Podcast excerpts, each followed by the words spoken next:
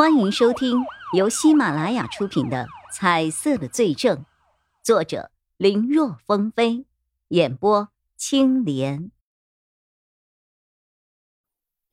但是那天早上我路过的时候，没有看到他在窗边的倩影啊！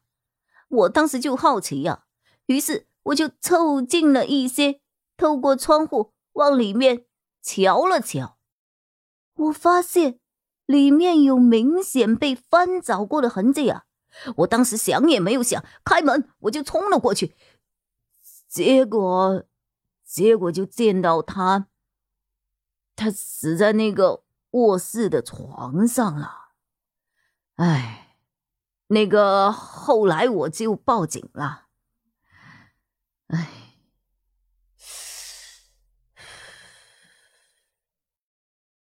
年轻的保安连续吸了好几口的烟，在烟头的红光闪耀和一阵浓烟之中，他的心绪稍微平缓了几分。忽然，年轻保安像是想起了什么似的：“呃，我这些话之前不是对你们说过吗？就在昨天呢，你们警队有一个叫叫钟钟离眼的女刑警。”他还专门跑过来问过我的呢。哎，怎么今天你们又来了啦？都是一个案子，你们之间没有沟通吗？会不会这样没有效率了？沟通是沟通，不过查案有的时候就是这样的，一个问题要问很多次，或许某一次就能够发现之前被忽略掉的线索呢。叶一辉随口解释着。可瞧，对方似乎还带着疑惑，好像有些怀疑他身份似的。他赶忙岔开了话题：“除了这些，你当时还发现了其他什么不寻常的地方吗？”“不寻常的地方？”“哎呦！”年轻保安果然被转移了注意力，他开始思索了，之后摇了摇头：“呃。”没有发现什么呀！我当时看到他的尸体的时候，我整个人都懵了，傻掉了。长这么大，除了小时候姥爷因病去世之外，就再也没有见到过任何死人呐！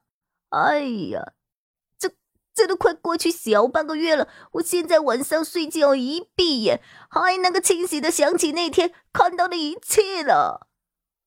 看这个人又开始陷入痛苦之中，叶一辉赶忙安慰了几句。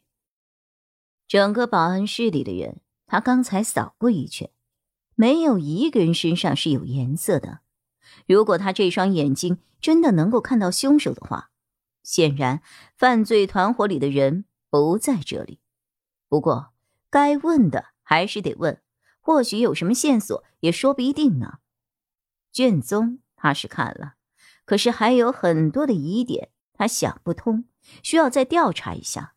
总不能真的什么都不查，光凭一双眼四处乱看颜色来找凶手吧？那样也无异于大海捞针了。而且谁知道这眼睛到底是出了什么问题？万一哪天突然好了，他难道从此就没有办法去查案了不成？眼睛能够看到凶手固然好。看不到，他也要用自己的经验和能力去查案子。哦，对了对了，哎，警官警官，有件事情我忘了说了。乔叶一辉要走，准备去早上例行巡查的年轻保安忽然想起了一件事儿。那天我是没有发现什么，不过这几天我在想一件事情，倒是让我觉得。有一个很奇怪的地方，哦，什么奇怪的地方？叶一辉赶紧掏出了放回兜里的小本子，准备记录。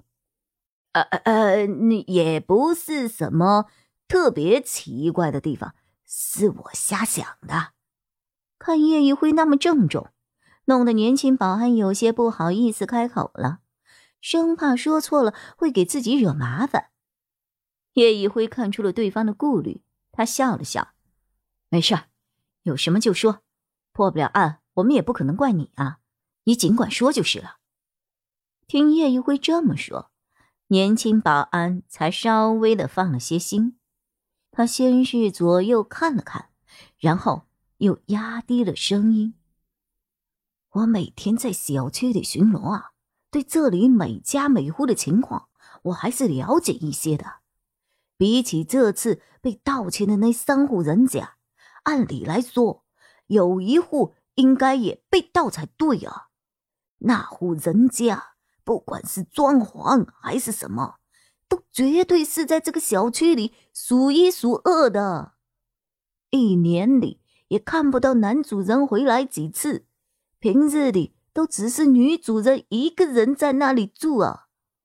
那户人家好像还没有雇佣任何保姆的样子呢，大门也是小区刚建后的自式大门，不像其他人家都更新换代升级过。感觉这种人少还有钱才是最好下手的人家呀。呃，我知道啊，我这么说其实蛮不好的，有点像是巴不得别人被偷一样。你可千万不要理解错啊，警察同志，我只是单纯的觉得奇怪而已呀。要不是你问啊，这些话我肯定不会说的啦。毕竟我是这里的保安呐，别人被盗的事情我也是不想看到的啦。要是能够帮你们赶紧把案子破了，我也很高兴啊。